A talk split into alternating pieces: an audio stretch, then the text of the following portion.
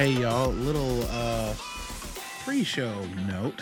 After getting the recorded files for this podcast that you're about to listen to with Thomas Sala, uh, creator of the Falconeer, I noticed that there was some audio that was picked up through his microphone on his end, which did not come through in the pre-test at all.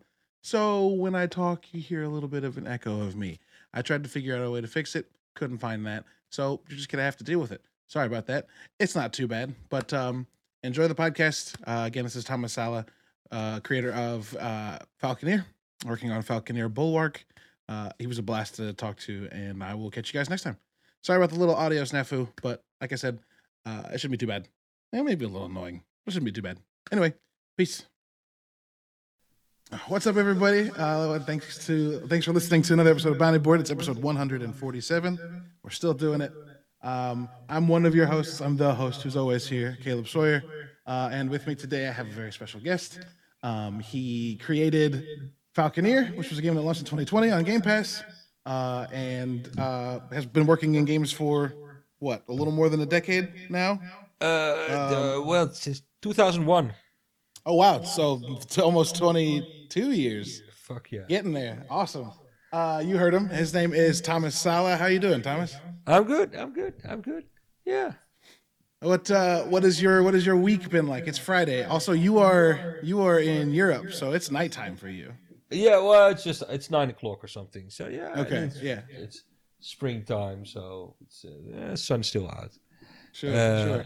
No, but your- my week, Jesus. Uh, uh, uh, uh, doing a lot of work on my new game and uh, trying to stay out of the the the console wars, Microsoft uh, online discourse, uh, sure. uh, which was easy. Just don't participate. That's fine. Yeah, you just stay Uh, away from it. And I was just this uh, afternoon playing a little bit of uh, Unexplored 2, which just came out on Steam, which are friends of mine, uh, which is a really cool game. So I'll plug that happily. Yeah, I've had that game in my wish list for a while, and I think the Epic Game Store is doing a big sale. Yeah, Uh, and that was one of 'em. On, on, on, how do you call it in open access, early access, whatever early access Yeah, on, early on, access. on, on, on, on Epic Store. So they're big on Epic. I, I'm not seeing it trending on on Steam yet, which is a shame because it's one of the most innovative games you'll ever find this year. Well, ever this year then. Yeah, sure. When you play it, whatever year you play it in, it Whatever. be You, well, it's it's all procedural, which is just cool. Yeah. It's it's, it's weird and uh, very well done. It's fascinating when procedural stuff is leveraged for like storytelling. Yeah, yeah. uh, and like and like role playing because everybody's experience is different, right? Um, I think that's kind of, I mean, maybe where the future of n- narrative experiences wants to wants to head is games that have the power to like uh, evolve or change with you instead of just having like two, three, or ten specific pathways. But who knows? You have you have some experience working in procedural. Um, yeah. so what is what is the what's the allu- what's the allure of working in procedural that like leads so many people to to use it? Because it's something that I think we're seeing more. Like well, the No Man's Sky was the big poster child for it. I think initially, mostly because people didn't know what it was. Um, but it's something that's being used more and more. Like why why uh why why did that attract you?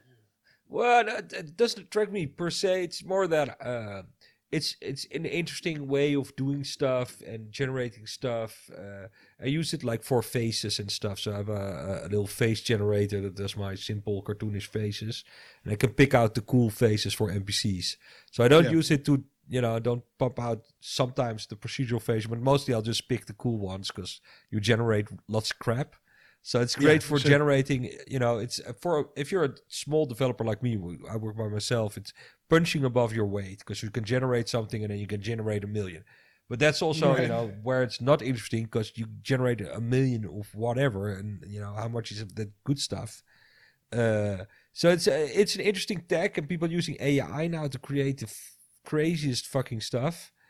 Uh, Yeah. I don't know. I think it's a two-way split. I think that it's like a, a golden dream to have like like you know all these nonsense uh, hyped up. You know, uh, uh, we're gonna make an entire game that's the best open world. Everything and you know, that we use procedural virtual reality AI tech. And you go, I yeah, there's already a work, and getting from A to B is like fucking a slog. Why would I? You know. right. Why would you You know, complicate it? Yeah, why why why would I I watch Star Citizen and go, why would I take the fucking train? Okay, it's cool once and after a while it's just annoying, you know. It's- That's Sure. that's the cool yeah. bit. You know, it's the cool thing about video games. I don't have to learn how to be fucking kung fu martial artist. I just have to push some fucking random buttons on a controller, and I can feel like one. So it's, Yeah. so for me, it's Yeah. like uh, it's it, uh, you know, it's the in the end, like uh, it's either gonna be that and like uh, No Man's Sky, and on the other end of the spectrum, you've got these bespoke prestige games that are you know reasonably linear but are super epic, and you know you can only do that Right. because everything's handcrafted and perfect. So yeah, I like both. Uh, I I personally prefer the handcrafted stuff more. It's more Sure. artistic, and there's a human being there, so it's more you know approach. uh, It's just cooler. Yeah, one hundred percent. Like I think there's a big space for uh both, one hundred percent. But I definitely have those times where I'm like, I just want to play a thing that's made by thousands of people, but like I can play with all my friends and it's easy and it pops up. But the things that I end up writing about or the people that I end up like reaching out to to talk to generally are people that are making smaller, more like emotional and like intimate things. Like I just finished Yeah. playing through Sleeper Citizen Sleeper Oh yeah, that's week, and that- that game has controlled my brain for like almost three weeks now, and I can't stop thinking about it. And I, I can't wait to see if if uh, Gareth makes more in that because they've they've suggested they wanted to. But like small, I think indie and small experiences are where a lot of the spirit is, right? Like a lot of the Yeah, experimental, taking a chance on things. That's where you see it. it's it's it's it's more like art, you know. Uh, um, uh, it's it's uh, yeah. I, thi- I think it's closer to like uh, yeah. How do you I would compare it with? You know, uh, uh, you know the, the the super popular mega stuff. It's always gonna be compromised and you know out for the money. And the, I, I read this story today about how all the big investors are now getting into games. Uh, Yep. and they've been for a little bit, but you know the really really big guys going, oh, games. That's where you can make lots of money, and how bad that's going to be for innovation because you know giant companies, Yep. investment firms don't like risk. They like making money. That's what they're for. Yeah. So they will Yeah. get you know the when someone offers them here's this highly you know risky experimental thing or here's this conventional superhero first person shooter you've heard of a thousand times and you've seen your kids play but it's Right. got Vin Diesel as the voice excellent we'll go with Vin Diesel giant epic game which is exactly like every other game so Right. uh, that, that in that sense uh, indie games are the future because it's the place where you know people experiment and do Right. weird stuff and I, I i think it's really cool that gamers are now like you are appreciating the fact that you're playing something which is made by a person instead of you know like an anonymous corporation that Right. there is you know you're playing something that can move you and I, my theory is if something is if you can't tell from whatever you're doing that it's made by another human being it's it can't move you. It's like you know music you gotta you know you gotta feel the pain a little bit of the person singing it. Otherwise Right. it has no soul. And I- i think the same thing is starting to work with games. If you make games that have no soul it's it's slightly you know it's going to be less interesting than something that's packing a lot of soul. You know i think uh, Right. Uh you know uh, gareth all his games have that. You know there's such clear expressions of what he likes and how he designs stuff makes them fucking unique. Uh, and it's it's uh, it's super interesting because all you know all these indies including myself it's all getting a lot more polished and accessible you know so it doesn't look Yeah. like crap or play Yeah. like crap. It- these are actually great games just very focused and interesting. Yeah, yeah, absolutely. And then you see the like the further democratization, or maybe not democratization, but like better access to better and better tools is allowing indie developers to like make things that people don't go, oh, that's indie right away because it doesn't look like it doesn't have three thousand people working on it. It looks, it's beautiful, it's polished, it's well put yeah together. and I, I th- think it's mostly polished that with i think that for a lot of stuff when you started out making this stuff with 20 years ago you had to do everything by yourself you know oh True. we have to support all these joysticks and keyboards and it's a fucking mess uh, fuck you have to make it rebindable you know that's months of work for uh, Right. so all that shit you used to do by yourself, and it's now default stock stuff you can buy that makes all the tedious bits. So you can focus on what's fun. So that's that helps a lot. That all the you know stuff that makes it easier for you as a player, having rebindable controls or supporting all your hardware, is now you know readily available and then yeah the art i think people are also getting simply better at it you know they're you Yeah. know, standing on the shoulder of giant people are exploring new visual styles um, uh, and it's it's uh, clearly uh, right uh, becoming something to appreciate you know it's like Sure. uh, everybody's a connoisseur of, of music, you know, uh, or most people, not you know, not everybody, but most people instinctively know what they like, and they can appreciate well produced or well performed music, uh, and even can people sense the shit, you know, with the pre-produced auto-tuned shit and the real stuff, can pick Yeah. it up just by listening. I think that's that's something because we've listened to a lot of music, you know. You get Yeah, music. yeah. you- we listen to, from kids onwards. You get a lot of you get a lot of understanding. I think players are the same. They evolve. Uh, they get better at this stuff. Yeah, and the longer they've been doing it, the better the better refined their own like taste is, right? So yeah, and it, the- the looking same goes they for the know- people making it, and they're making it for an audience that appreciates it. It's a feedback loop there. Yeah, one hundred percent. So before I guess getting into into more uh, conversation, I didn't give you a chance to introduce yourself and Oh, like fuck. let people know what you do. We just kind of started talking right away, which is fine. Um, but you've been working in games since you said about two thousand one, two thousand three. Uh, 2001, So- yeah, yeah. That's a that's a long time. What is that journey? I guess what's the short version, or you can oh the long version. You can you can expand as much Uh, as you well, like. it's, it's a long story, but uh, uh, I'm from the Netherlands. In 2001, that didn't have a big game industry. There were no publishers. Steam didn't exist. Your iPhone didn't exist. The way you made games is you talked to publishers. They gave you money. You made the game, and then the game got printed on a fucking CD-ROM and shipped. Uh, that was the business back then, and that didn't exist exist where we're from, and we weren't smart enough to talk to American publishers, and we were just dinky locals, you know, the backwater water of backwaters. Uh, so we started out just making games with three, you know, two other guys, and my brother doing commercial stuff. Just you know, who wants to pay us to make video games? And it was during Sure. the internet boom, so we'd make web games for brands, and you know, we made educational shit, uh, and we, in between we tried to make our own games.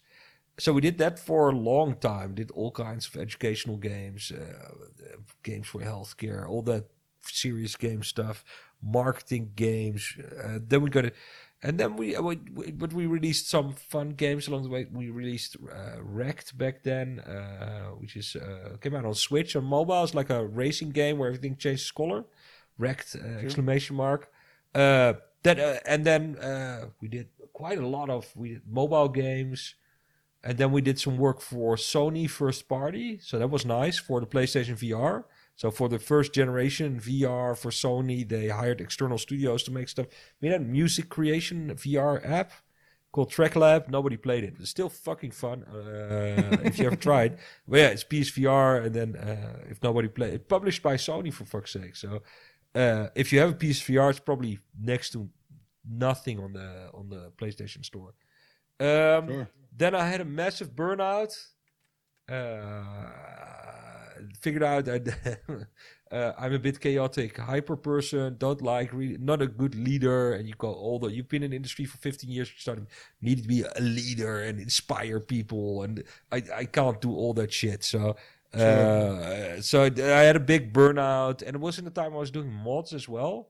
So I think the most, at, so it's like 2013, 14 this all started. I was doing mods for Skyrim.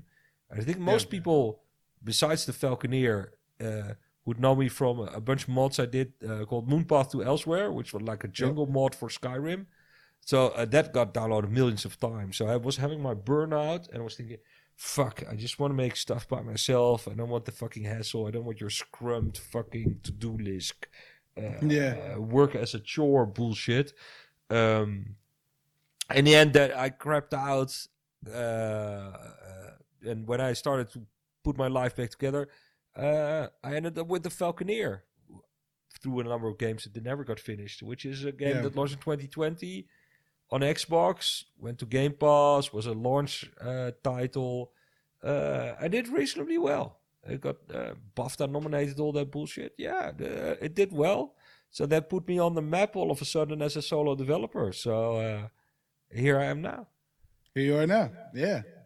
Uh, Falconeer is great. I, I remember the system coming out and being like, I'm going to play Halo when it comes out. And of course, that game didn't come out for almost a full two years uh, after the system came out. Yeah. And you know the argument that people like to make on the internet is that like if a, if a system has no games, that's never really been the case for me because I'll go find small stuff. And I think just like right around that same time, my friend group decided like we were gonna get flight sticks and we were gonna like go play uh like old X-wing versus Tie Fighter games. Oh, yeah, yeah, and so like yeah. we were already getting into dogfighting games, and then I saw like the first trailer for Falconeer, and I was like, oh shit, yep, I'm gonna play this.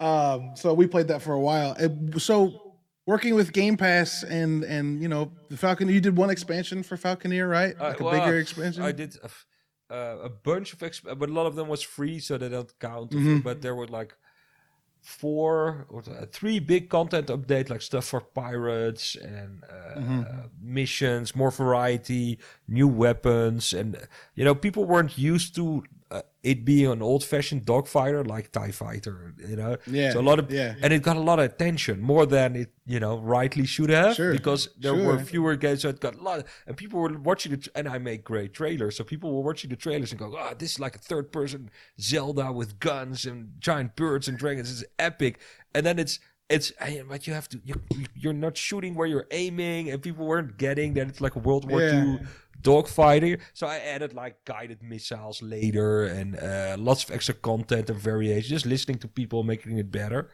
um, so that, it had lots of expansions uh, uh, uh, after a while. So yeah, and the Game Pass was great. So uh, Sure, you sure. get, you get fucking you know a lot of digits of people. You know, you, you don't get fifty thousand, you get five hundred thousand uh, installs. People playing it, hating it, liking it. It's it's a bit uh, it's it's different from it's a different type of launch from like launching people have to buy it so they're already sort of invested so you get this smaller group of people who are more filtered and then everybody Yeah. starts to play because there's nothing else on or it's you know it's up there as the new thing for this week so everybody installs and tries it out and Yeah. everybody has an opinion and you know the the 75% people or the, ah, that's not but the 50% of the people that are not into the stuff went hey but it looks great i love the world and stuff but this i don't know this fucking flying business uh, and Sure. then I, and so it hit me a little bit hard but it w- did well on game pass lots of people played it and uh,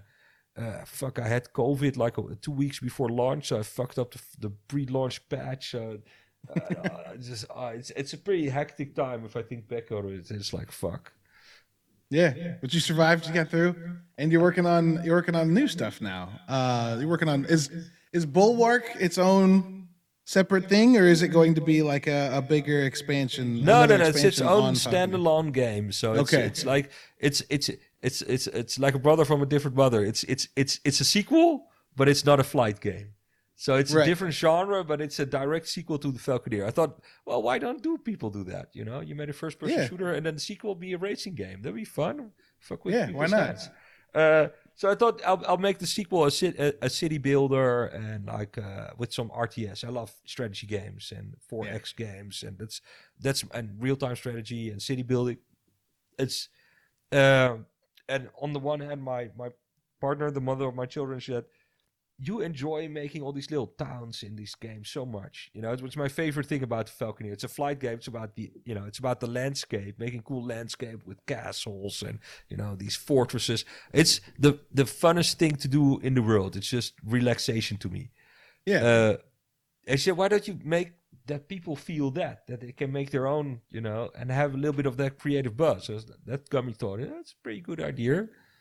Uh, and I and I said, what do I like in that genre?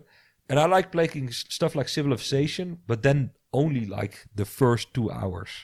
So as soon as you mid, if you as soon as anybody get gunfire or uh, gunpowder in Civilization, the game's gone.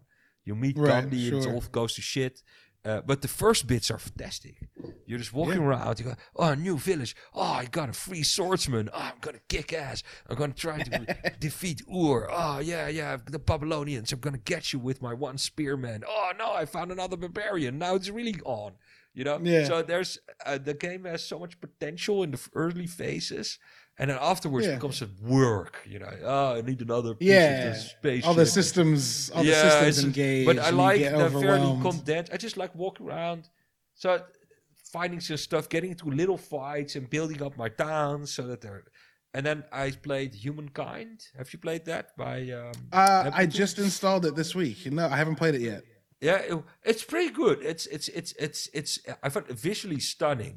So the cities Okay. you make are really visually much more interesting than Civilization because it it doesn't look like a you know a hex grid. It's interesting. So I Okay. thought that's interesting. You know, I enjoy making the city more than uh, actually playing the game, having a nice looking city. But if you take away all the stuff around it, it becomes meaningless because then you didn't put in the work to the city. It becomes like Townscape, or it's just it's a toy. Uh, so I thought, well, I'll ma- let you make your own settlement or giant fortress, and then you got to maintain it and grow it. It can be a little bit of combat, so that you know it feels epic and it's yours. So it's not just Yeah. you know this toy. So that's what I'm making. Yeah, Yeah, it's going awesome. well. That's awesome. That's exciting. I, I, in 2020, you know, the whole world kind of, not kind of, the whole world had to shut down, and like things changed pretty drastically. And I remember in that time, like we were playing a bunch of like pretty high stress. My friend group has a mix of do we play like Rocket League and oh, like Oh, yeah. sport alternative games and get way too competitive about it. Or do we play shooters like Battlefield? Or I think we were playing Call of Duty then, but fell off of it shortly after.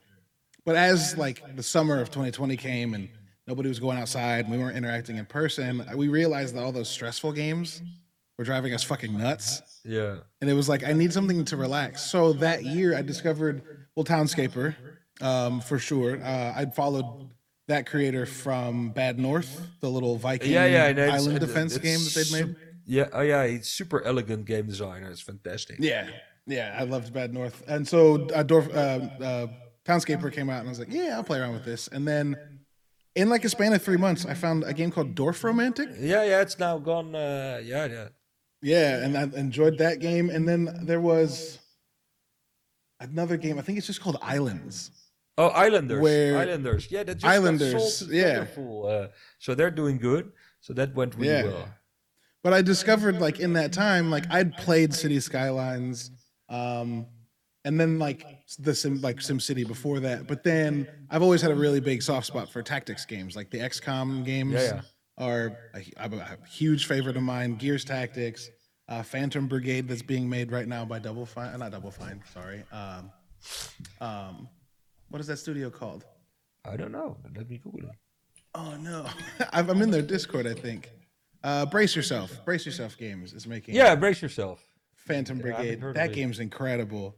Um, Oh wow, it's it's like a turn-based tactics game, lots of. but instead of turns specifically, you can see five seconds into the future, okay. and you can scroll the timeline like you're editing video, right? So like if you're in in Premiere or something editing video, you can scroll through the timeline and watch time progress.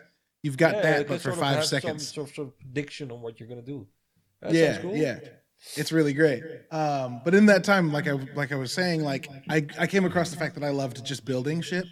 Yeah. So like Islanders has a, a free play mode where you can turn off all the expectations to fill out, you know, like a bar to get more pieces. You could just get pieces, and I would spend two.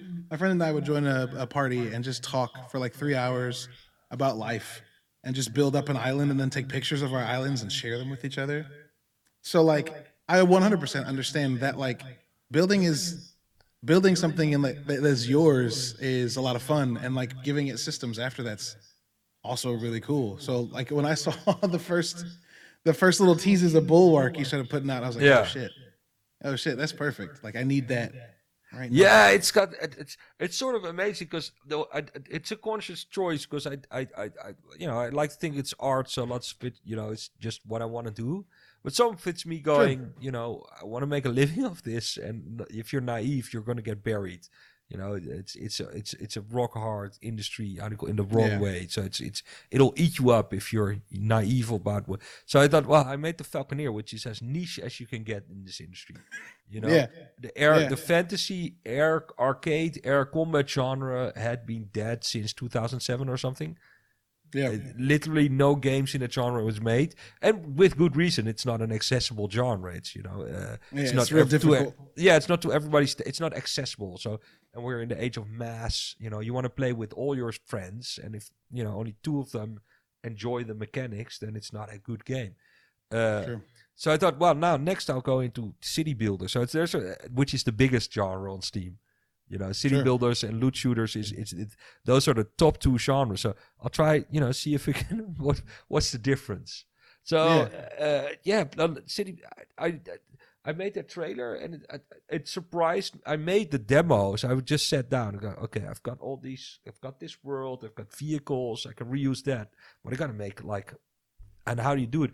I had this spoken wheel idea, which I, because I looked at uh, all the games, which I thought nobody's done that. So you or you- we Right. do it. You know, you do it. You make a tower and then you make walls. But I think that could just be it. You know. Yeah. What if So that was the all- entire yeah, yeah. You're just building towers and then connecting them, which is easy to do on a controller as well, because you don't have to, you know, select a building from a list and place it. No, you make a tower, and from that you just have a little circular thing, and you say, well, where do you want next tower? Boom, connect the line, and you got a, a road or wall or bulwark or, or, battlement, and then you got pull stuff out, and it's sort of expanded for them, and then I made the stuff for that little video. I think there was like 12 weeks of production in that, which is super fucking fast for me, which is like from Sure. scratch. And I redid so much of the arc, you know, which wasn't from the Falconeer for Bulwark. Just and it just worked, and, and I was enjoying myself just you know making stuff. I you can see I do on my Twitter. I do, oh look, I've I, I, I've- I pulled some other rocks together, so you have a building. And the idea of Bulwark is you can build wherever you want. You know, it's Yeah. you get a rock literally. It goes up, down. There's crags. There's you know there's shit there, and you can just build up the rock. You know, make your giant citadel at the top, and then build down. Have walk. Yeah, it's just about. Uh, I don't know if Americans understand that reference. Uh, there's this island near France, near Brittany, called uh, uh, Mont Saint Michel, which is uh, Yeah. this uh, Yeah. beautiful. It's like a pyramidal island with battlements around it, and then castles, and it's a monastery. So it's a a, a, martial monastery. So there's castles and and and and and, and how do you call it? Uh, cathedrals. Uh, it's like something from fucking Warhammer 40k.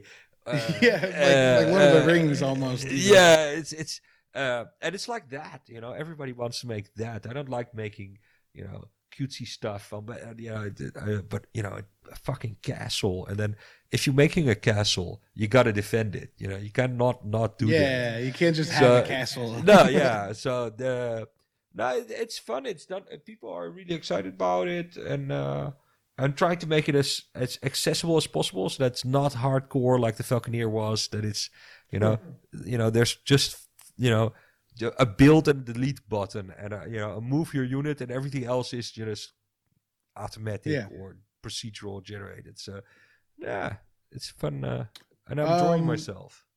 Yeah, it looks like you're. It looks like you're enjoying yourself. Like it, it- every video, if it's something new and something like that I've never thought of seeing in something, I'm like, oh, that that wouldn't have occurred to me. But like, obviously, it's occurring to you because you're like actually enjoying manipulating it, right? Yeah, Uh, just, uh, yeah. It's it's it's uh, it's it's it's a cool stuff. How do you call it? Cool, cool. It's making itself. Yeah, sure.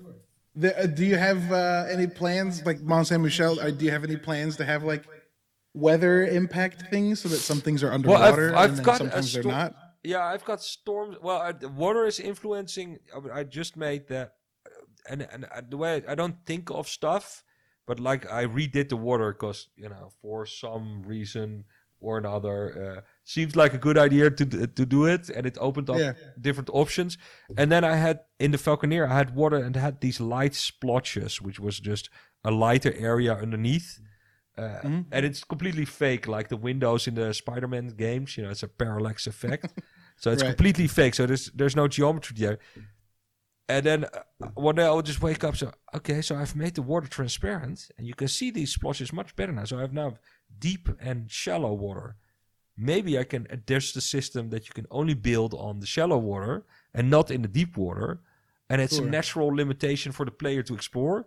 And then that, that gets me thinking: if I put walls around the shallow bit, can I make it that the people because people move into your uh, settlement, so you build the walls and the roads, and then they they build their houses. I just make it that they move on the higher side of the wall and not the lower side. Sure. And then suddenly you have this enclosure and people are inside these walls in the ocean. And I just had to make them solid so that they're, you know, like uh, breakwaters, how do you call it? Like, yeah. and suddenly I have an ocean settlement that makes sense. And then I'll go, I can do the same for mountains. People only move in on the higher side of a wall, so they stay inside your castle walls, which looks Yeah. a lot more realistic than there's just random people around walls and roads. Uh, and and I'll just explore stuff like that. Uh, that's- and uh, it, I'll make it, and it's uh, you know the Falconeer was a bit of a tortured game, I guess, because I had a burnout and uh, I had a family doing it, and it had to make money, and it's a I didn't you know you don't realize you're putting everything on the line. If you truly believe in it, you just do it, and you don't think about the risk Sure. of it not succeeding, and then you, Yeah. and you know it did succeed, but it was it was touch and go for a bit. Uh, and thanks to the Yeah. Falconeer, it's not touch and go now. So it's it's No. it's this one is a, much, a lot more joyous. I think a lot of lot more people will sort of it will gel better because it's more uh, it's it's more accessible and uh, less less of a tortured dark game. Sure, sure. What kind of um I mean like obviously there's different ways or different places that art comes from and, and for a lot of people I think that that sometimes can end up being coming from you know a place of sadness or grief. Um there's really great examples of games and movies and books that are very much motivated by those. But like having created in both spaces without asking like which do you prefer because i really doubt anyone's going to be like i prefer creating when i'm miserable uh, like what things have you noticed you do differently when you are when you have that freedom of like not being so stressed about specifically the thing you're making fucking succeeding Uh, well, instead I, uh, I think I think what there is, you know, the uh, if if you relate to artists, there's there's this thing you do when you when you're, you know, let's uh, in a bad place and it, it it's very uncontrollable. It just comes out and it's there's not much steering. Yeah, you're using your talent and your skills to shape it, uh, but it is just what you're feeling is coming out, uh, and there's not m- much else you can do. It's it's got to be made, so it's all you know, Yeah. all willful, and it's like uh, it's a, like a fight. You know, you gotta gotta get it out. It can be great. Yeah. You know, it's like that's why first albums are sometimes the best because people are just you know putting their heart and soul into it, and then yeah and then I well, if you take your music, I guess there's musicians afterwards that can you know sort of delve into that for years, and then there's musicians that'll sort of um, keep exploring. You know, they keep Sure. finding new space to dive in. They have and they can tap into their original, you know, frustration or anxieties, and keep going, but taking it in all kinds of new directions. Uh, and I think I find with this game, it's it's easier to take it where you know. Uh, I guess the player needs it to be. So uh, it's less. It's it's easier to compromise and say, well, okay, uh, let's spend some time doing a tutorial, or uh, you know, let's let's let's let's not think about uh, you know the darkness all the time, and you know, it's just pretty for pretty sake. How can I make that? So it becomes a little bit more intellectual. Um, and it's it, and it's more fun. So the game becomes it's more fun with for me. So I guess the game becomes more fun, and you can the the you, the distance is bigger, so you can analyze it and have some perspective on what you're doing. I think Sure. that's that you lose perspective if you're too, you know, if everything is on the line and you're all tortured, you lose perspective because you can't really have perspective uh, if you know uh, if you have to make the calculation because uh, so at what point do we have to sell the house uh, or you know can I pay Yeah. the mortgage um, uh, or uh, you know I'm going to get a job again uh, which are Yeah. moderate things but they become bigger you know if you're uh, you know uh, just become a dad so suddenly those things became things I never worried about became a worry yeah yeah um, absolutely which is a motivating factor as well. Otherwise, it might not have gotten done. So it's yeah, it's a different feel. Uh, I think you need. It's not. I think you can also love that tortured bit of yourself without it becoming Sure. cliche, and embrace it, and you know. And I Well, yeah, you I- mentioned the the like fact that once you move from that, you can you can tap back into it. Yeah, right? Like you can it's it's it's all part of like the experience of and you know experiencing. That's a lame sentence. But like as you grow and as you get older and you experience shit especially as an artist it makes a lot of sense then that like after you've gone through something yes you're maybe no longer there but that doesn't mean that you can't in the process of creating now remember back and go yeah. oh i'm gonna grab some of that that i Yeah, felt there and stick it in here definitely becomes more accessible but you've also shaped it you know uh, so it becomes uh, that, that sounds really weird but you're you know wrestling and you're shaping your own so i've made a work of art about myself that's also sort of casted in stone in a certain way so Mhm. huh, and becomes too big a you know you've that that becomes the way you look at it uh, so you have to keep chipping away at it otherwise it becomes stale uh, Sure. Uh, but yeah, I think people, you know, you see that in uh, musicians a lot. I'm pretty sure, like Rage Against the Machine, are still fucking angry. You know, there's plenty to be angry. So Yeah, I don't think I don't think 20 years later they're, you know, I'm, I'm pretty sure they're nice in parents, but when they get on stage, they can just tap into that Yeah. anger. And, and I think I would bet of- that they're more angry now. I because the guess shit well, that they're that's more reason about- to be angry. So, yeah, uh, but the, you know, the stuff I- they sang about 30 years ago is still a fucking problem. So they're probably like, "What the fuck?" yeah, how right were they? For fuck's sake. So yeah, uh, uh, I guess I guess that you know everybody can relate to that. You know the stuff Sure. you know uh, uh, you deal with, you deal with the rest of your life. Right. Uh, uh, but it's interesting to find new stuff and you know expand, and that's where the other bit comes from. Is you know, if you've dealt with this, what else is there? You know, sure, sure. So with you know initially Falconeer and now Bulwark, it seems like it might be easy to assume that you've got a lot of this universe, the the, the Ursee, like yeah, yeah. fleshed out. What uh what other things does your brain where, do- where other what other places does your brain go in this universe you've made as like potential ideas that you like can't get out of your Uh, brain that you have itches I- about? Well, there's a, uh, so I get I I have other ideas outside of this universe. Uh, Sure. Uh, but um, I have pretty concrete ideas. Uh, I think so. I've, I, when the Bulwarks, I'll have two games. They're different genres, but they're sort of a continuation of each other.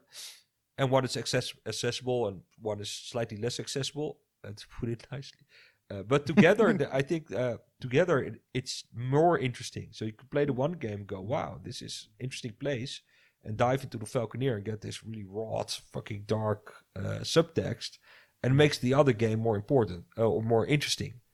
Uh, Right. And then I, I'd like the third game to be something that does the, you know, that twists it again. So when the first two games you've seen, you know, how people have to deal with a shitty situation. I'd like to make a third game where you cause the shitty situation, you know, cause the giant Sure. ocean to become or something, and you can see Yeah. uh, the same world. You know, ocean is a little lower, but perhaps, but it's green. It's got trees. It's like it's like fucking Studio Ghibli, beautiful. And then have like a sailing ship, so you're uh, just a, uh, um, um, and, you know, a trading captain going upriver and you know doing jobs and maybe maybe take some of the building mechanics from Bulwark to you know, upgrade your local village where you come your, your home port. Yeah. Something like that. Just chill sailing around. Maybe there's some pirates, but you could sail around or hire some escorts and stuff.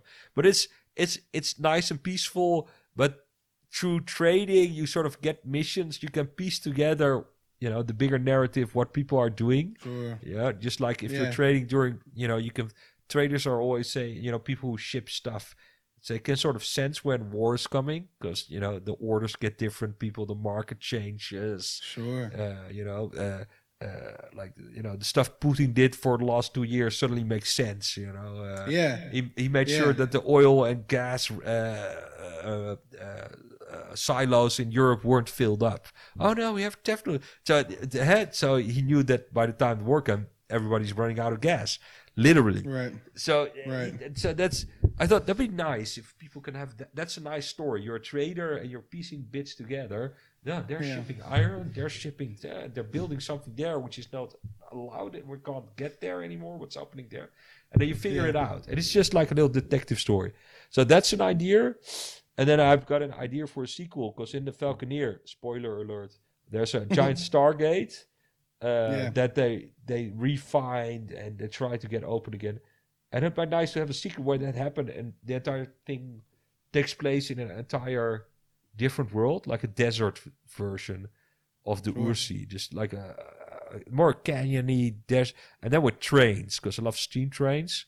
So you have this, uh, and so there's this book by China Miéville called Railsea, which is a world covered in steam rails.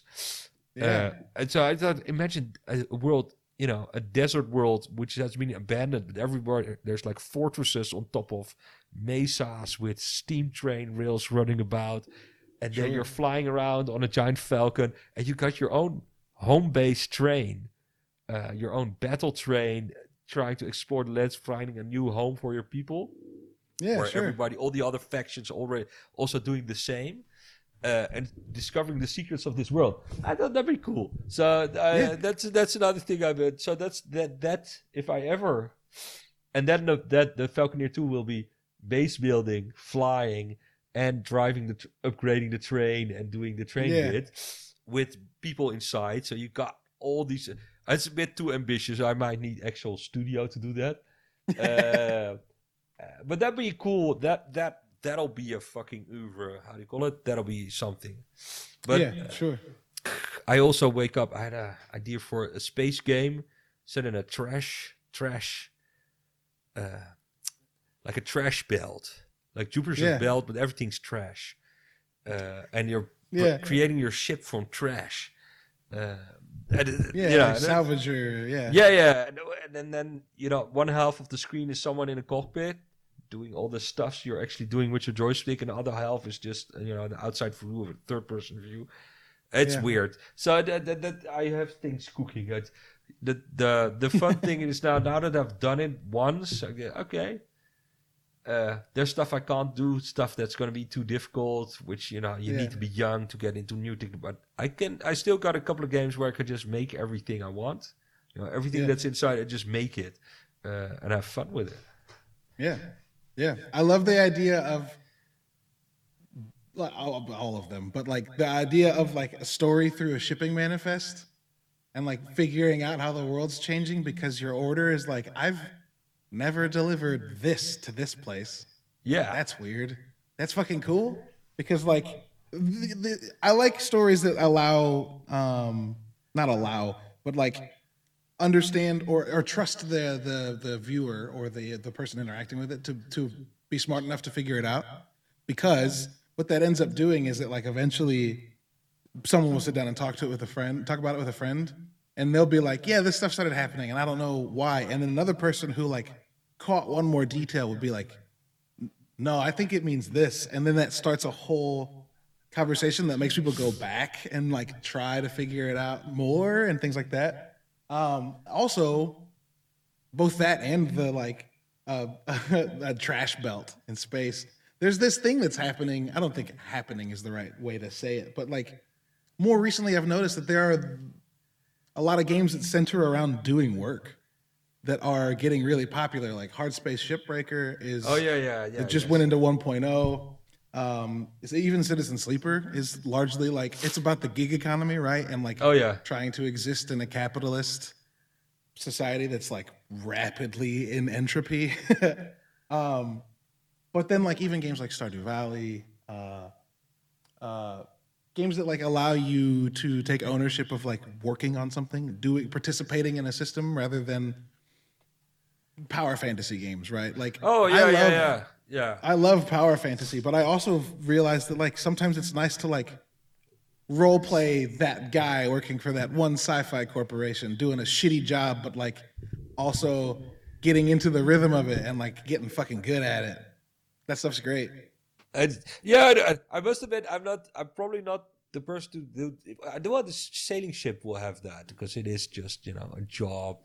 But I'm Yeah. not, you know, I, I'm not really interested in the economical, sto- you know, the gig, uh, the storytelling of doing the work, or Sure. you know, the grind, making the grind fun. Uh, Sure, Bulwark, I just want to remove all grind because you know Yeah. the funnest thing for me now is making one of those screenshotted, you know, epic fucking castles in like 15, 20 minutes, and it's just so enjoyable when you're not, Yeah. you know, there's no wait. You don't have to wait till you unlock something. It's just so I, I'm trying wrecking my brain to how to make it consequential and have consequences, failures uh, in there while still allowing you to grow and, and be.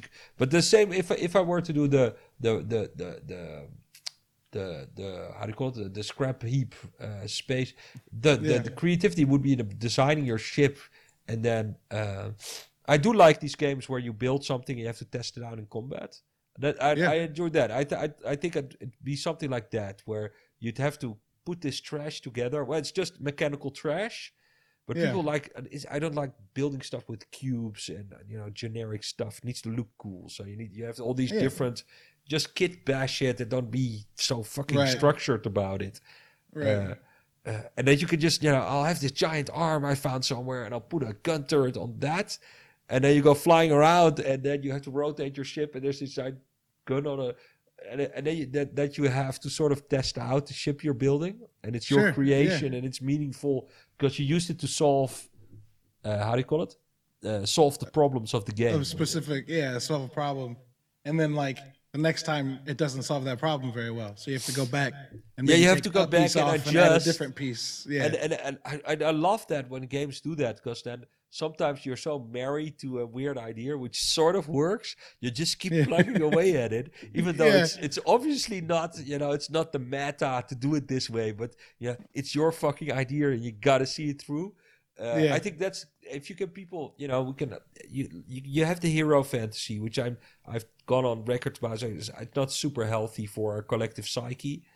Uh, right, precisely. yeah, and then you have the the everyday, you know, the non-hero, which is fantastic because it's much more narratively interesting. But then there's creative fantasy, which I think is Yeah. where games are. If you can marry that to storytelling, it is it is the best because it's also kitting out your gun or whatever upgrade or kitting out your you know your uh, Geralt outfit and then the weapons and Yeah. you know, or your Skyrim uh, armor. So it's, that is has a creative ownership side, which I think is is it's much less damaging in any sense. It's very positive for people to experience that and feel that it it, it, it is it, it's less of a placebo because creativity is real. You know, you got to think about it. Yeah. You know, oh, I want an asymmetrical armor and I want the shoulder pad red with a stripe. If you can do that, it's super satisfying. And you Yeah. you've created something as you, which is actually you actually it's not a it's not a fake emotion. You know, it's like when you shoot someone, you didn't shoot someone. You don't have the skills to actually shoot someone. Uh, you might have never even handled the gun or whatever. But you know, you painted up this fucking armor. You painted it up. It's your creation. That's a valid, real, uh, Yeah. emotion is or, or reward for yourself.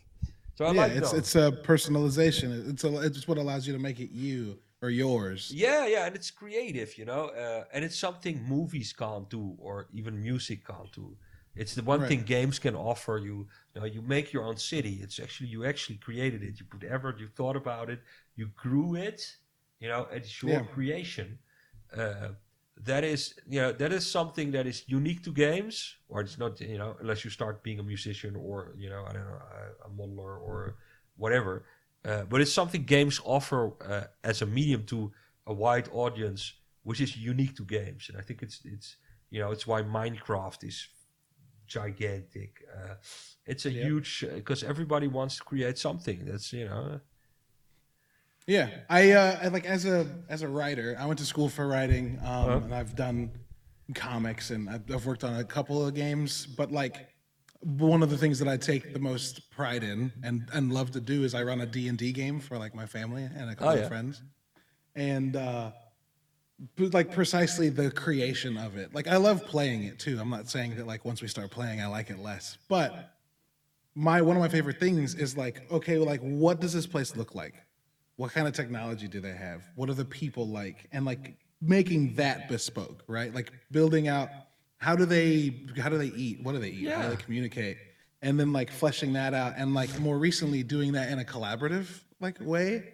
Like the most recent game that I'm running, like we're all a part of the world building before the game starts. So like we all created the gods and then played one tabletop game as them that was like the prequel but finding and building and taking things in games that allow you to just kind of create and attach your own meaning to things uh, i think is really important and i think it's really uh, something that people are realizing like really speaks to them like specifically city building uh, especially like islanders the smaller less like super high Yeah, fidelity the more chill, low the chill poly. builders. I Yeah, think that's chill what they call it. That they themselves call it a chill, chill city builder. Yeah, one hundred percent. It works. That like that perfectly describes it. Like one of my favorite things to do is to build in those, take a screenshot of it, and then like after I do that five, six, seven times, stick them together and write a little paragraph about each place and how they interact with each other, and just kind of create my own Well, imagined space. Yeah, well, that, and that's fan, you know that's uh, well that's what I enjoy doing too. It's you know it's it's Yeah. it's it's it's literally uh, that you know, and I I I am I am a sort of uh, more visual in mind, so that I'll you know I'll have a rock with a castle on it. Okay, that's you got a castle. That's boring in a sense. Everybody has a castle. So, but who lives at the bottom? So we need some gangways, and then they need somewhere to wash their clothes, and then they need to put the fishing line somewhere. Okay, and then they need to smoke the food, but it needs to be sort of so you have this logic to a world, which is so fun. It's such a enjoyable way of putting your brain to work. Uh, yeah, that Yeah. is, uh, yeah, exactly. And I think your friends probably really appreciated that you they're playing something you designed for them. I think that's an extra buzz in a sense that's well elevated above you know this this anonymous thing I bought somewhere. Look, I made Right. this. You know what's you know what are you gonna because they know you, so it adds a right. you know uh, intimacy and uh, uh, originality to it. Yeah, absolutely. And like I imagine you probably get that feeling from seeing people interact this with this with the games that you make, right? Definitely, Because yeah, they you get to I had a I have a friend that works in uh in the city in St. Louis where I live, uh, owns a couple of restaurants. And we had a conversation one night about like what people do when they grow up and decide what they want to become and how his sister, who's like a doctor, her kids asked or she asked her kids what they wanted to do when they grew up, but said like, please don't say doctor. And her her brother, uh, my my friend, was like, "Why did you say that?" And she was like, "I get to help people, yes, but like I get to help people only after or while something bad is happening to them, oh yeah, and like I don't want that for my kids." And that's when he realized, like, I make he owns a sushi restaurant that we go to, and he's like, I get to make art and put it on a plate, and then hand it to somebody, and like watch them consume it, and then be Enjoy it. happier afterwards. Like, Yeah. Exactly. And like my uncle, who's done comic book and concept art for a decade, often like butts up with the like I've done a bunch of art, but not many people like comment on it to let me know if they liked it. So I don't know how many people saw it. I don't know how many people enjoyed it. But like the the creating making food is like an immediate feedback loop of like I've made a thing, I hand it to them, I watch their per, their, their their day get better. Um, so like creating worlds uh, and and world building and uh, do whether you do it with friends or, or by yourself like one of my favorite things is to then like present that to somebody or in the case of making worlds for games like let people play in that space and see them interact with it because you get to see that. You get to see that like physical reaction of like oh this place rules. Or like like you said like who lives at the bottom of the mountain? Right? That's a question that like Yeah. anybody anybody could ask themselves and like giving them the tools to manipulate that space uh, allows them to like keep asking questions like that. Like i'm weird because food is my thing but like every picture you post of bulwark i'm like like this picture that's the same town but one's got like a bluer filter and one's got a more orange or red filter. Like in my brain they eat differently. Like the bluer town is more like seaweed and and veggies Oh, yeah. and like the the oranger town is more like spi- all their stuff spicy Yeah, And, like- Or you know the the uh, uh, you know, and it's uh, I I completely get that. You know, it's I, at the moment I think okay, if you and I want people to encounter stuff like in Civilization. You know, there's a little surprise encounter. You're sailing around, uh, looking for resources, and boom, some pirates pop up, and uh, you know, you know so we, we want to join you. And then your advisor comes up and says, "Well, we can have them join us, which is fine, but you know, they're fucking pirates and they're gonna fuck up the place. Uh, and if you don't join them, they're gonna attack you, so you're gonna have a little combat." Uh, Yeah. And but if you do and let them join me, then I'm already having fun. Thinking, okay, am I gonna give them their own place in the town, or am I gonna have to invest? You know, have them Integrate. infest your your towns and there's little little whorehouses or you know little bars popping yeah, up yeah. uh just messing up your you know uh, something like Yeah. that where it's it's it's it's it's they're parasitical but they're also really fun to have in a sense Yeah. just thinking about you know the stories that could happen from that um and it, even for me at, in the bulwark it's not important that i make all those stories but you can make them yourself you know? You say oh look there's Sure. this little house here. It's different from the rest you know? I got it from that you know uh, pirate encounter and now there's this little lonely villa with skulls on top of the mountain. Nobody wants to live there live near them but they're my pirates you know? They're my pirate family i rescued. Uh, Yeah. that's you know that'd be fun you know for people to have their own uh, imagine it themselves. Yeah, one hundred percent. Like like when I play XCOM, that's the that's the exact shit I do because you know the game gives you a story, yeah right? An overarching like aliens are invading, you're fighting against them, whatever. But every soldier you get is a blank slate, and you can change them. And so like when you play and have like the one save, you don't go back and fix it. You start like attaching emotionally to characters that had no faces. But like that one time in that one mission, like three, four, five hours ago, they did that one really cool thing. And then like right now, I'm not gonna be able to save them. And like having emotional attachment to like Yeah, characters that were given no story for you to emotionally attach to, but that you stick on to it as you play. Like those games like they're 100% like what I love the most about that is that I can stick my story onto things. So Yeah, Yeah, it's, want- it's, it's strange how well that works, especially in XCOM. Uh, the first time, you know, people had names, and then, oh look, there's a Dutch guy I randomly got. And you don't pay attention. The first guy is gonna die anyway. It's just I I haven't buffed him.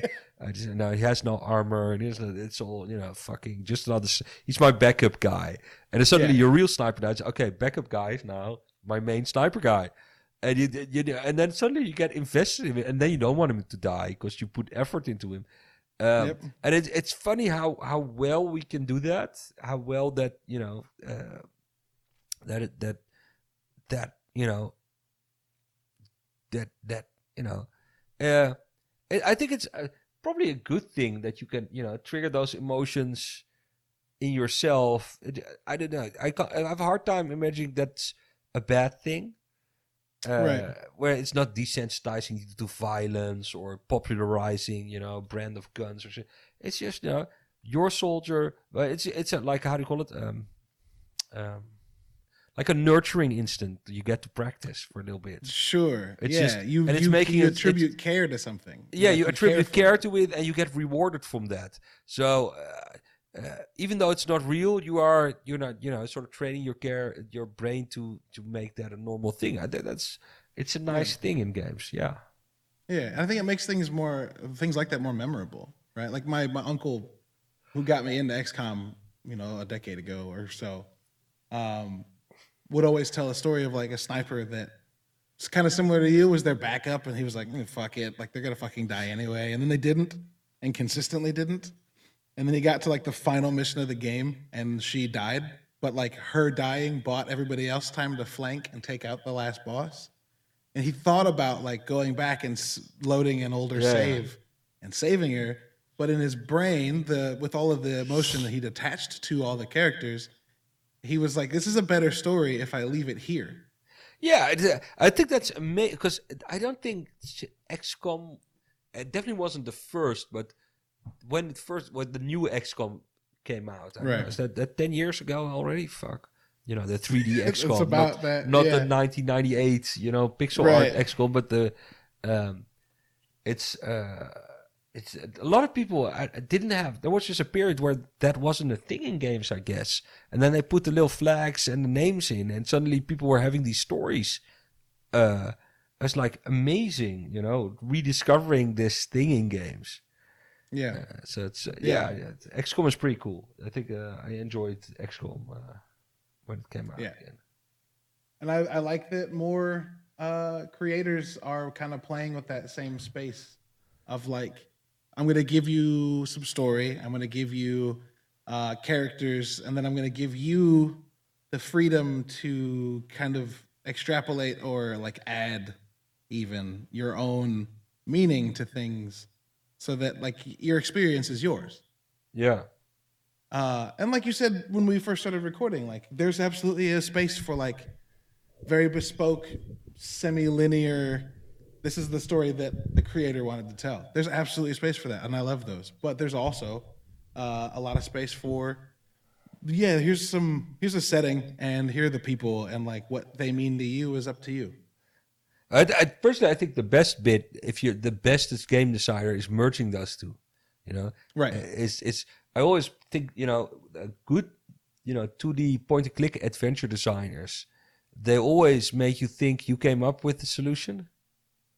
Yeah. Well, you know, that's it's a wow. What what if I could crawl? You know, what if I could use the wrench on this gate and then crawl in and get that rope, and then I could go- go down the well, and it was exactly the solution to the puzzle. And you go, fuck, Yeah. I must be the only one that figured out this must be a shortcut because that's some crazy thinking. But you know, uh, someone, uh, and it's it's that illusion, uh, Right. which helps you tell a, sto- a story and it makes it possible to for you to experience within you know an open procedural whatever world uh, have stories that are still an emotion that, that are still thought out uh, and someone thought about it uh, it's still it's it's it's it's still genuine so i like both situations but yeah definitely people when you're building stuff you can have something that's completely procedural or self which doesn't have any story still have a story you know Yeah. uh, I love, you know, there's now tools. There's someone put on a, a Kickstarter a game.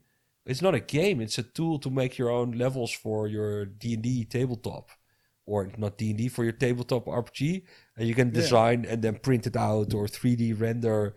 It's I Yeah. thought, yeah, no, that I, I that is such a good idea. It's such fun. Uh, yeah. I think I think it's really enjoyable to make. Yeah. Yeah, that stuff's great. Especially when like that you like we mentioned earlier, you get to then show it to your friends who like know that you made this thing for them Yeah, yeah. and they get to interact with it. What um what if you ha- had to? I'm going to I'm to force you to answer a question. You might have already answered this to yourself. If you had to make a game about food that was focused on this like Falconeer universe, what kind of game would you make?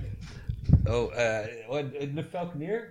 I guess Yeah. it, it had to be a fishing game where you had to fish for your food, and it's all dangerous creatures, and then uh, uh, preparation is dangerous because they're semi-alive or something. Uh, Sure. It, it had to be like dangerous food, like that, you know, puffer fish. That if you don't cut out the bladder, If you don't do it you right. die. Uh, you know, Sure. or you first have to catch the giant squid, and then you have to chop off the tentacles. But uh, I, I, I, I think that'd be fun. You know, dangerous food preparation uh, and, Sure. and capture, or maintaining the tanks and stuff. You know, you've got these tanks, Yeah, and a sure. giant shark in there. You know, got to stay Yeah. fresh, and you can wrangle it out, or otherwise it comes in and snaps. You know, got this arm from the ceiling, and it's uh, this shark is going snap, snap, snap. Yeah, fun. sure. Yeah, Something yeah, like yeah. that. That's what you you mix your you mix your sailing game with that. Well, that'd be good if you could be the cook. You can go down into the galley and uh, and look you caught you a Yeah. shark and it's got flopped in and it's like this cook is going, what the fuck? yeah, what am I supposed to fucking do with at this? this, you know. yeah. Get my Yeah. sword. We're having shark for dinner. Uh, no, that'd be funny. Uh, Yeah, it'd be great. It'd be great. Um, well, I don't know like when I'm not gonna ask you when Bulwark's coming out because I'm sure Uh, somewhere one next of those year. Things. Yeah, sure. Um, what uh what do you like what do you what do you want to add to it that you haven't yet? Do you know, or like you said, Yeah, yeah, your, process Uh, is very So I've been focusing on the building for the last six months. Yeah, Yeah. five months, six months. Um, that's not coming to a close because I'll keep making stuff to build. Uh, Sure. I've just done because sometimes it helps to do a tutorial just to explain for myself. Um, things that aren't there yet. So uh, um, one of the things I need to do is to make an economy system work that it's not an economy. So I don't want time wait mechanics. So you have to wait, Sure. do it, do it. You know, wait till the refinery has 600 spice before you can buy a tank. I hate that shit. sure. So Yeah, uh, instant gratification. But I still need you to have to do some effort. So the the thing I come up with is that if you have like an iron mine or smelter, it produces iron ore, which a tower might need to upgrade. So to upgrade a tower on the other side of the map, uh, the iron needs to get there. It's not a supply; it's a distance thing. So the bigger your mine, the greater its range where it can deliver it to. So if your Gotcha. tower is too far away, it can't get upgraded because need I so you need to find a, a smaller mine close by, or add more buildings and stuff in the range of the source, so that becomes an entire industrial mining quarter, as it were, which you might not Sure. like for your citizens, uh, but that's Yeah. needed to get enough ore all the way across the map to where you're building your new tower. So that's that is a simple where you don't have you don't have stockpiles of resources. You just need you know you need a bigger mine and then a range in which it can deliver its goods grows. Yeah. So that that is a system I'm going to add uh, to do to add a little bit of strategy uh, to it. Uh, and then on top of that, uh, I'm going to add commanders. So through random encounters or you know people coming up to your harbor and saying hi, you can hire different commanders or acquire them, uh, Sure. and you can assign them to one of those by giant towers in Bulwark, and they'll uh, then they'll turn it into their bespoke headquarters, and it'll change shape.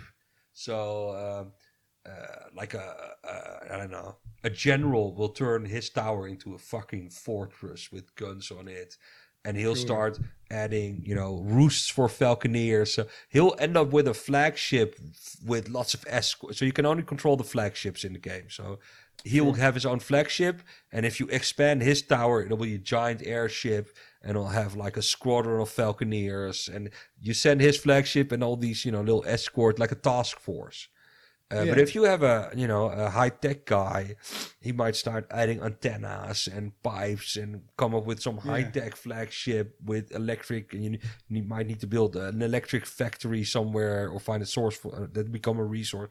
So and they'll start to radiate out this idea into the, your their part of the settlement to make it you know look like their stuff. So you have, if Yeah. you have this, uh, so that's a bit I want to add. So those are your, you know, that gives you your units to control, and those are also NPCs that grow based on what you the the size of their headquarters and how you designed it. So there's no leveling system, but you can make basically a five star general by giving him a five star tower that gives him a five star fucking flagship. Uh, and then you can sure. go out and explore and fight some other stuff and stuff. Uh, it's not even that important. It's just the idea that by building, you've unlocked. Yeah, you're impacting Yeah. the world. and ideally, I don't know if I can do it for release. I think these people each have their own little story of things they need to, you know, Sure. uh, unlock their ultimate uh, Yeah, sure. addition to your city. Just so the giant sinkholes, how do you call it, the water, um, the moss springs where the water opens up, uh, like Moses. Yeah. Those will be an end condition for a Mancer commander. So Sure, you've got you've right. got you you've done all his stuff, upgrading his towers, and then he gives you the option to buy to build this, and it unlocks an entire new thing. So Yeah. uh, uh, that that I want to add. I don't know how many or how big that's going to be, but for the Falconeer, I did a year of updates, uh, a little over a year, I guess, and I'm still doing VR, and uh, that still needs to come out and stuff. Uh, but for Bulwark, it'd be nice if there's if it's a little bit more games as a service where I can you know keep adding stuff. If it's you know sure. just because it might be that there's a larger or, larger audience for it, be fun to add more Yeah. commanders, each with you know unique ships.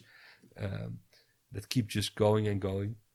Yeah, yeah. I also I I love the idea of the the military commander having the the lowest level tower, and maybe there's like a Falconeer roost, but it looks like makeshift. But by the time you get to the end, it's like bays full of roosts, and Yeah, they're all, yeah, like, it's literally well armored and all equipped, and there's a bunch of stuff just ready to go at all yeah, times. and he's got little blimps and uh, you know, uh, Yeah. all the all the fancy stuff you can you can, uh, and that would be determined not by you build, building the roost, but now basically what kind of resources you give him. You know, uh, opens Sure. up.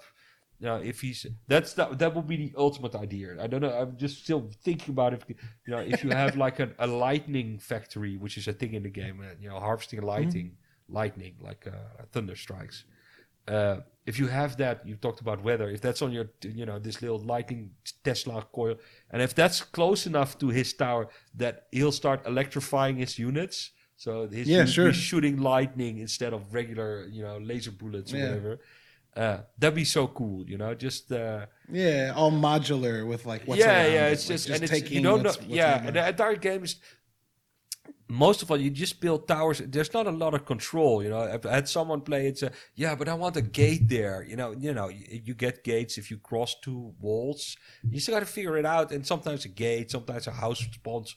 It's not Yeah. precise. It's messy, and it's like messy creativity. It's all chaotic. yeah. Uh, so people Well, that's how that's how cities are. That's how cities yeah, build and it's- themselves, it's- though, it's right? Like, you know, it's not on a grid. So some people love the grid because I, I will click and a tower will be, you know, a guard tower will be here, Right there. like right there. Yeah. And here it's a guard tower poops up. It's accidentally close to a lightning, ah, lightning guard tower. Excellent.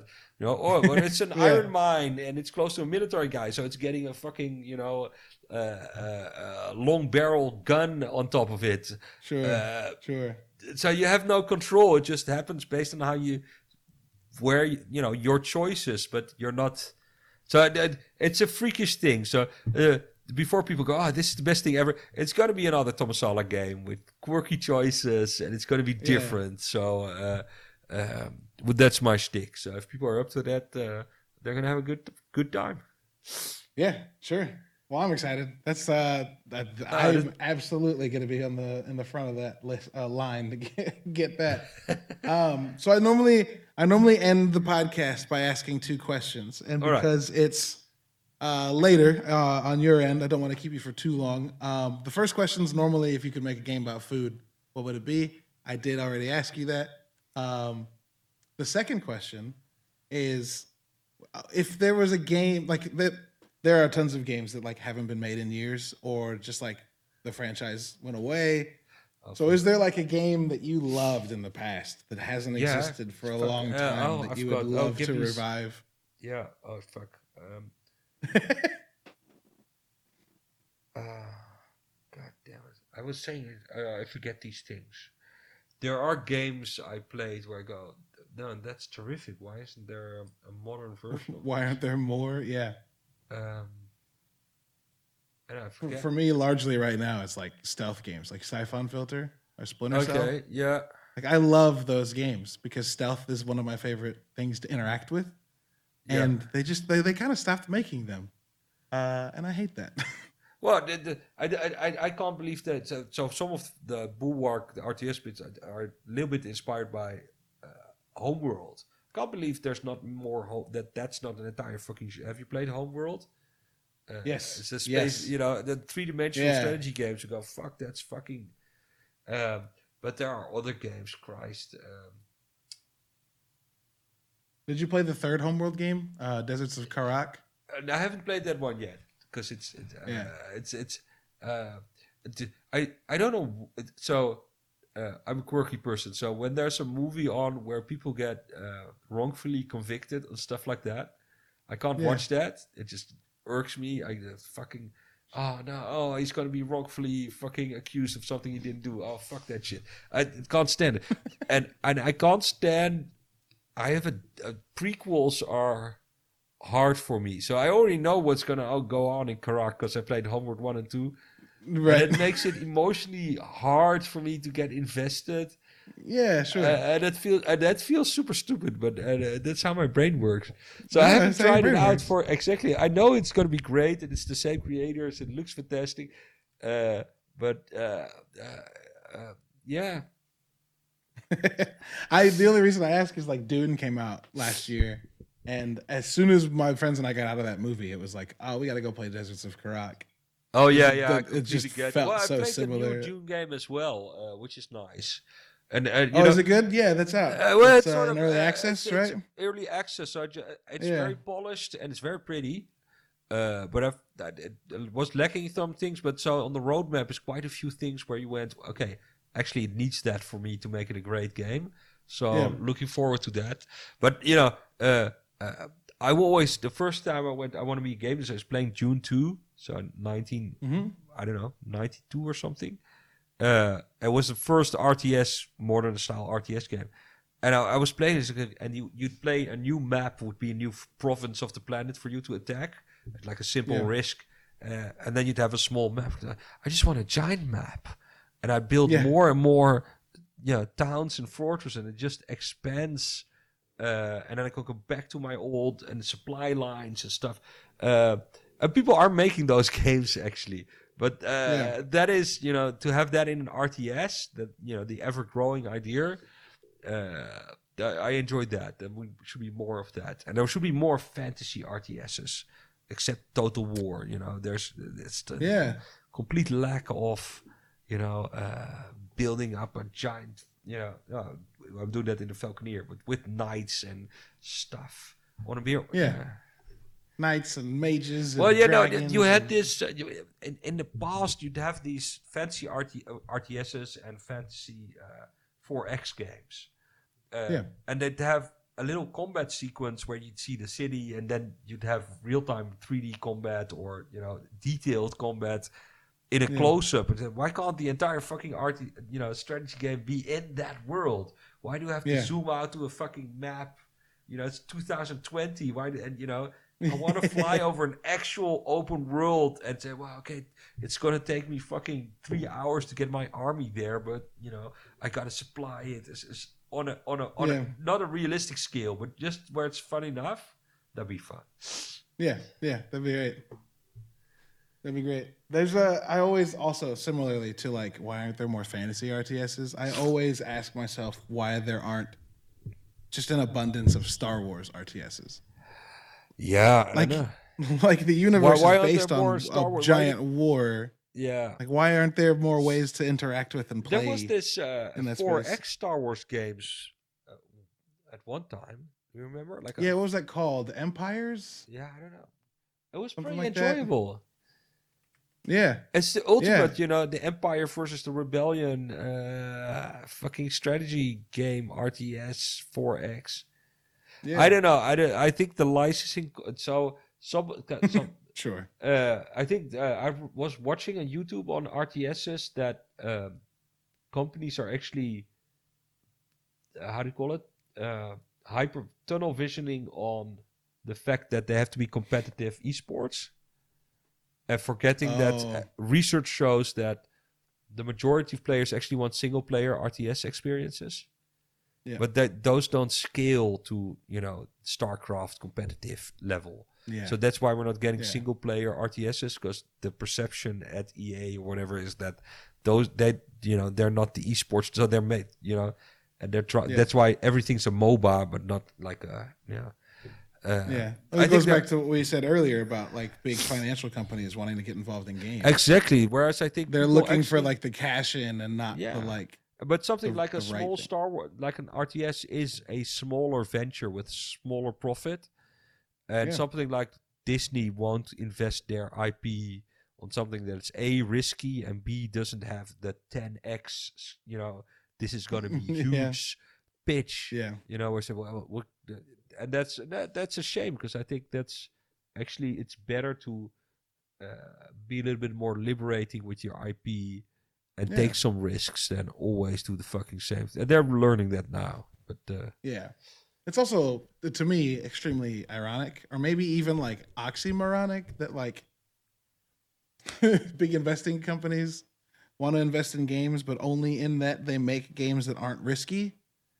As if that is a thing that exists in this industry. Because yeah, even yeah. if you pour all your money into making the thing everybody wants, it can but- also just not take off. like And there's never a so, time where you it's not a risk. talk to fucking Amazon uh, or talk to Google or talk to anybody. They've all Yeah. put in money in first party games that didn't. So it's. Uh, I I think that this comes in waves, and the, inherently Yeah. games will never not be high risk. So for many venture capitalist firms, they will fail and then they will exit. You know, uh, Yeah. because you can't spread the risk and actually do. There are giant. There are you know Embracer Group buying up every studio, every publisher Everything. they're doing that because you know at, at a high enough level you can sort of spreadsheet your way to profitability uh, but i think it's it's risky as soon as as as, as the market turns sour uh, you also lose huge because you've got lots of studios with lots of people it's it's a risky time to be a developer or Yeah. publisher Yeah, Yeah, definitely a publisher. Like I, I teach at a university here in in, in Missouri, and like it's interesting because when you like interact with students the first time, you're like the the game industry is very hard to get into. One and two, it's a really difficult uh, art to to participate in yeah uh, in a lot of ways. But then also at the like at, at the very same time, I'm also telling them like, honestly, the best way to get into it is to like just make what you want to see, yeah you don't see, and just Yeah. make it yourself. And like, again, with as we said earlier, like people are getting better at making things, and they're making, you know, the tools that you make things with more accessible. Uh, definitely And so like I no longer have to tell a kid like, no, you've got to figure out how to do this whole No, you can go online interaction. and, you can just go grab it. yeah. and for free and try and there's thousands i think that's fantastic at this age and i think you know the stuff you have to teach people is no longer how to make games but is is is a mindset where you're both exploring what's interesting for you so you get to make it Right.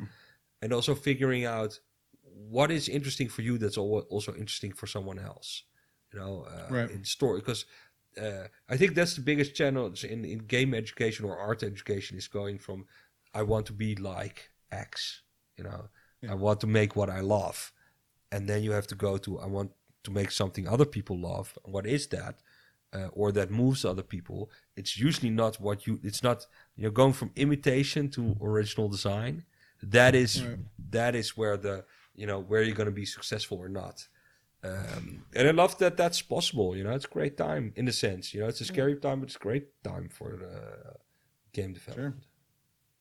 Last question for you, based on the one that based on what you just said. When you are making the games that you make, are you making them f- full with like a certain group of people in mind, or are you making something that you want to see and you? I, I'm making you're it making for. what you want to see. I, I, I make it so I enjoy it because the problem is if I don't enjoy it, I can't make it because I lose interest or it becomes a slog, and then you can't keep it up for two years. So I need to personally enjoy it. That's I'm the the number one client, and um, yeah, uh, so and I, I like to listen to what you know my creative vision or artistry or whatever what needs to come out, and do that very you know intuitively but yeah, I also want to. I want people to play it. So there, that that's a fight I always have. You know, it's, it's a, I want people to. You know, I don't want to make a game people hate or you know have a hard time getting into or whatever. It happens. You know, that's happened lots in the past. Um, so yeah, it, it's it's it's it's it's you have to do both really. But uh, uh, I don't I don't do it for any group or for you know I I I also occasionally play games to get inspired, but on the whole, I actually tend when I'm actually doing the creative design bit of a game, tend to not play games of the genre. So I haven't played Townscaper or Islanders. You know, I've played Townscaper for 30 seconds, but I haven't played Dorfromantik. I've seen all these games, guys. They could be, they could have important les- lessons to teach me, but they can also Yeah. cloud your judgment and take away your own authenticity. Sure. Uh, so I don't get into that. Um, because you want to, you know, you want to stay sort of yeah, you want to stay. focused. have your own you vein stay- of in, in mind Yeah. your own creativity and not uh, imitate. I think uh, you're you're always imitating because I'm imitating the games I loved growing up. We had a discussion right. about civilization, so you're always inspired, but you all there's there's a line somewhere there where you have to sort of keep balance. Yeah. Uh, yeah. What's mine? So, so I did. Yeah, it's that. Yeah. Perfect. Perfect.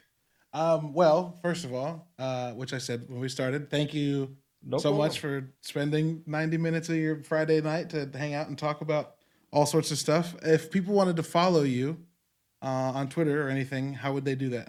Uh, I'm at Falconeer Dev on Twitter.